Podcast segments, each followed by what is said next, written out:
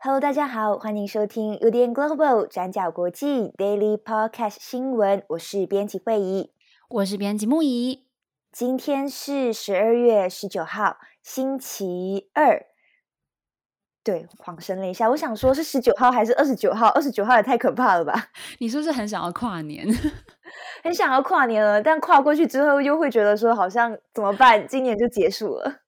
没有，我们今年还是要保持好心情去过圣诞节。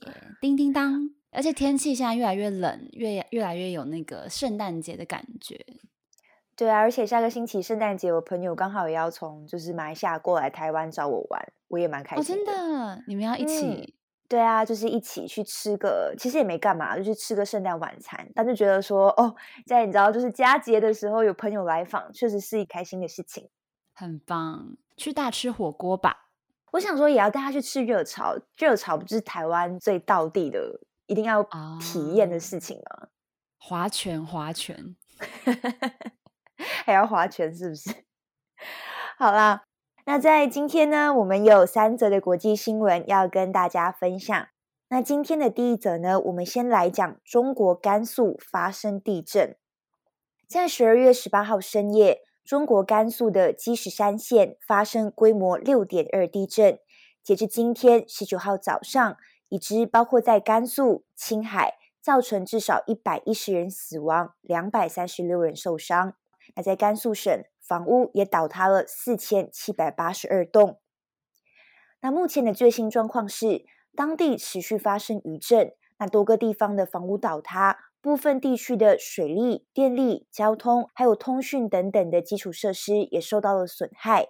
那甘肃省卫生健康部门也已经派出救护车跟救护人员前往支援和救治，搜救人员也已经前往灾区。那不过，就现阶段来看，因为冬季低温，那例如地震发生的积石山县，当时最低温是零下二十摄氏度，再加上电力还有通讯的中断，所以救援任务有一定难度，死伤人数很有可能也会再度更新。那今天的 Daily，我们来简单介绍一下积石山县，以及整理所有已知的状况。好，积石山县位于中国内陆的甘肃省临夏州。积石山县是简称，它的全名比较长，叫做积石山保安族东乡族撒拉族自治县，是属于回族自治州下属的县级，人口将近二十四万。那地震发生当下是十二月十八号的深夜十一点五十九分。所以当地人因为多数都还在睡梦中而来不及逃难。那我们从中国社群平台还有新闻媒体发布的灾区画面当中，可以看到倒塌的建筑物，居民在黑暗中站在空地上，以及也有人因为太冷而蜷缩在厚厚的棉被里面。那其中一名幸存者就接受媒体的访问，那表示地震发生当下，整个房子都在抖。那逃生后，手跟腿也一直在抖。跑出来的时候，也可以看到山上的土开始往下掉。现在对于灾区雪上加霜的也是，现在当地是处于严寒气候。地震发生后的凌晨，最低温达到零下二十摄氏度。那到今天早上十九号的白天，温度也只有零下五摄氏度。低温当中，无论对于受伤灾民，受困者或者是救援人员来说都是非常严峻的挑战。那另外也是要在低温中运送救援物资，也相当的困难。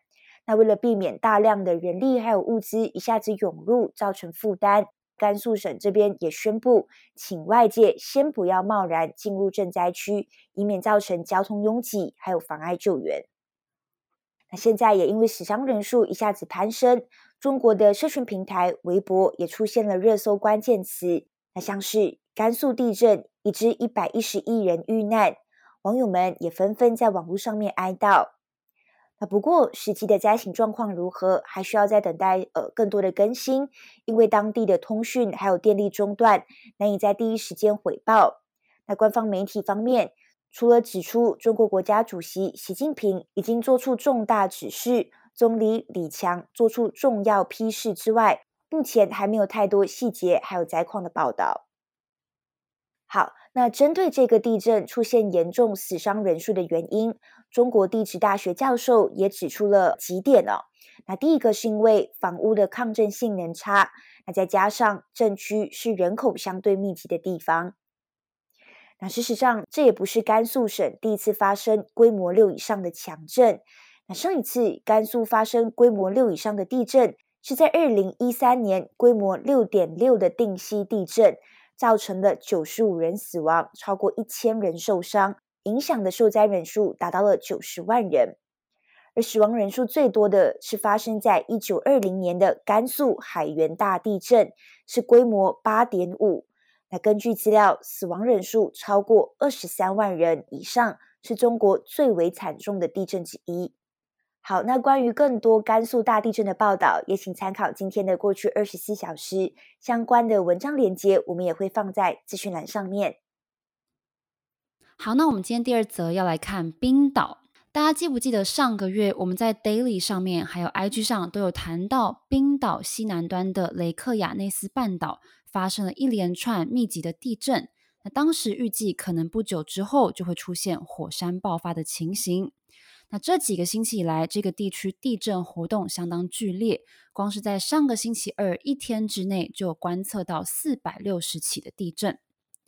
那经过几周的地震活动，现在西南部的一座火山，大约在当地时间十二月十八号晚上十点十七分左右，已经开始喷发。那这次喷发的位置大概是西南部城市格林达维克镇以北大约三公里左右的哈加费尔附近。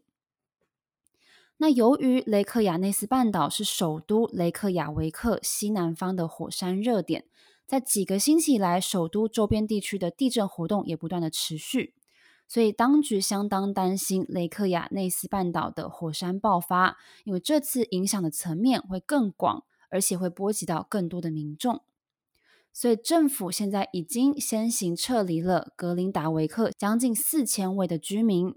那另外，距离大概只有四公里的距离，这个知名的地热温泉蓝湖也先行关闭。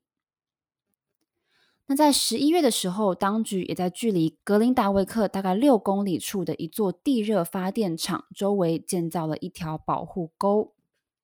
好，那我们从新闻资料上看到的画面也相当触目惊心，可以看到亮橘黄色的火山熔岩不断地从地面裂缝当中喷发出来。那黑夜的上空也被熔岩的火光照亮。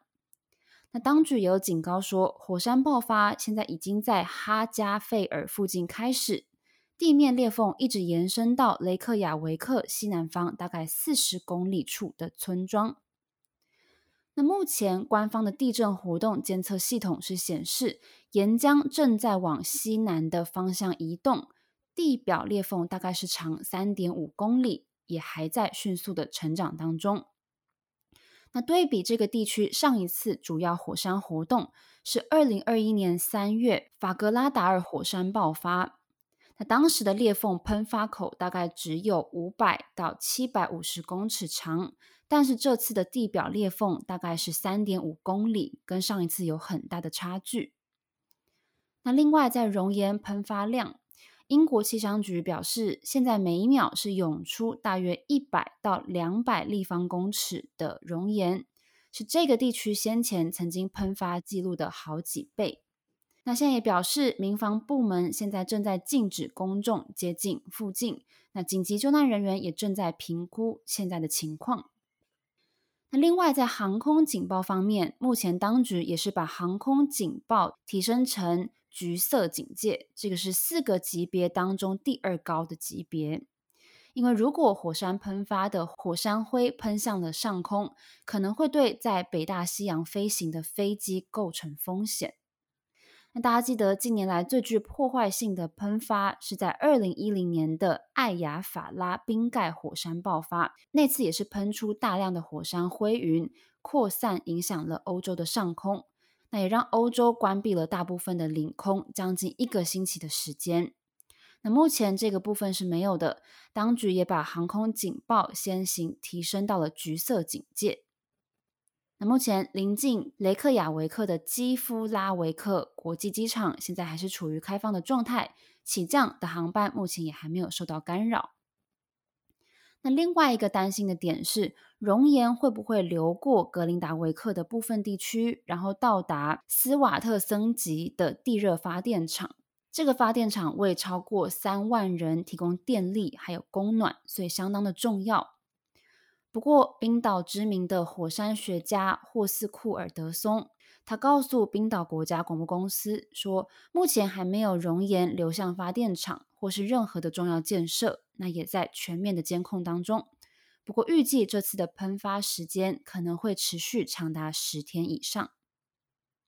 那冰岛总统约翰内森在第一时间也在脸书上发布声明，表示目前还没有办法完整的评估火山爆发会造成多大的损失。不过最重要的任务就是要拯救生命。那当局也会尽一切努力来保护建筑物还有民众。而现在民众也一直在等待最新的指令，大家也非常关心圣诞节到底能不能平安安全的到家人身边团聚。不过，事实上，有部分的居民在过去几个星期当中，因为地震频发而感到十分的害怕，所以已经先行离开家园，到别的地方来避难了。那针对这件事情，火山学家安德鲁斯他说，如果在别的地方如果发生灾难了，要说服人们立刻离开家园，可能需要花上很大的力气。不过，在冰岛，人们非常的清楚，国家的火山性质是动态的，是变化的。所以需要提前一步做防备。那先前雷克雅内斯半岛上人烟稀少的地区，的确有发生过几次的火山爆发，不过对于民众构成的立即性威胁并不大。但是这次的情况并不相同，所以官方现在也是严阵以待。好的，那以上是冰岛。好，今天的最后一则，我们来快速更新一下以巴冲突的两个后续进度。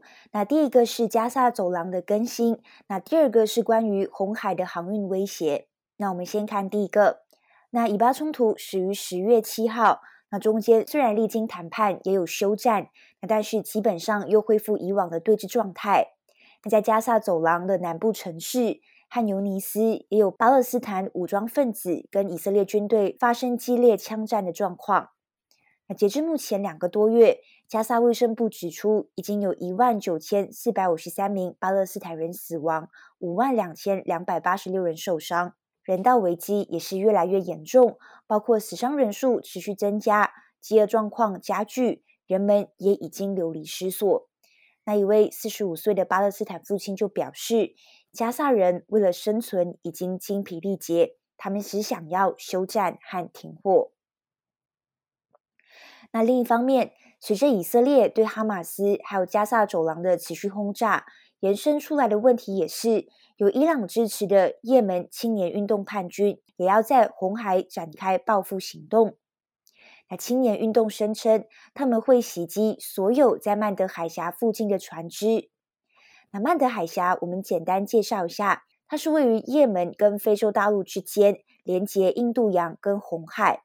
那任何船只如果要把苏伊士运河当成是亚洲还有欧洲之间的捷径路线，都必须要经过曼德海峡。那也因为全球百分之四十的国际贸易都要经过曼德海峡，所以如果曼德海峡真的停运，影响范围就会很大。那此外，青年运动也有声称，他们会针对所有前往以色列的船只，不管是什么国籍，他们都会进行攻击。那同时也有警告国际航运业者，不要跟以色列港口进行交易。那而这样子的做法呢，青年运动声称是为了要施压以色列，那并且呢是在声援加萨的巴勒斯坦人。那确实，青年运动近期也真的发动了攻击。他们在十二月十八号的时候，已经针对进入红海的船只发动一系列的无人机还有飞弹攻击，但是所幸目前并没有人命伤亡。那不过基于安全问题，多家的海运公司或者是英国的石油公司，那还有台湾货柜三雄长荣、阳明、万海等等，都已经跟进暂停在红海的航运。那青年运动的做法，实际上真的会引发可怕的骨牌效应哦。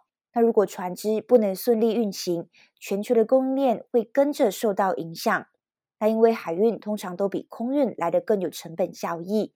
那我们进口的产品，像是服装、汽车、石油、天然气等等，那都是依靠海运。那如果现在因为安全问题而不能航行，或者是说要被迫绕道，也是要面临更多的问题。包括成本压力，那时间问题，那天气变化也是一个因素。那所以呢，这也就引发了美国跟盟友们的压力，他们就想办法要来应对青年运动的威胁。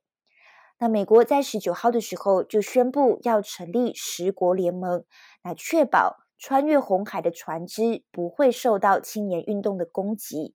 那这个行动呢，命名为“繁荣守护行动”。加入的国家包括美国、英国、巴林、加拿大、法国、意大利、荷兰、挪威、塞西尔，还有西班牙。好，那么以上呢是关于以巴冲突的两个后续进度更新。好的，那以上就是今天的 Daily Podcast 新闻。是的，祝福大家有一个美好的星期二，记得保暖，记得吃火锅。我是编辑慧仪，我是编辑牧宜。我们下次再见，拜拜，拜拜。转角国际，Global，转角国际新闻，Global，Daily Podcast 新闻。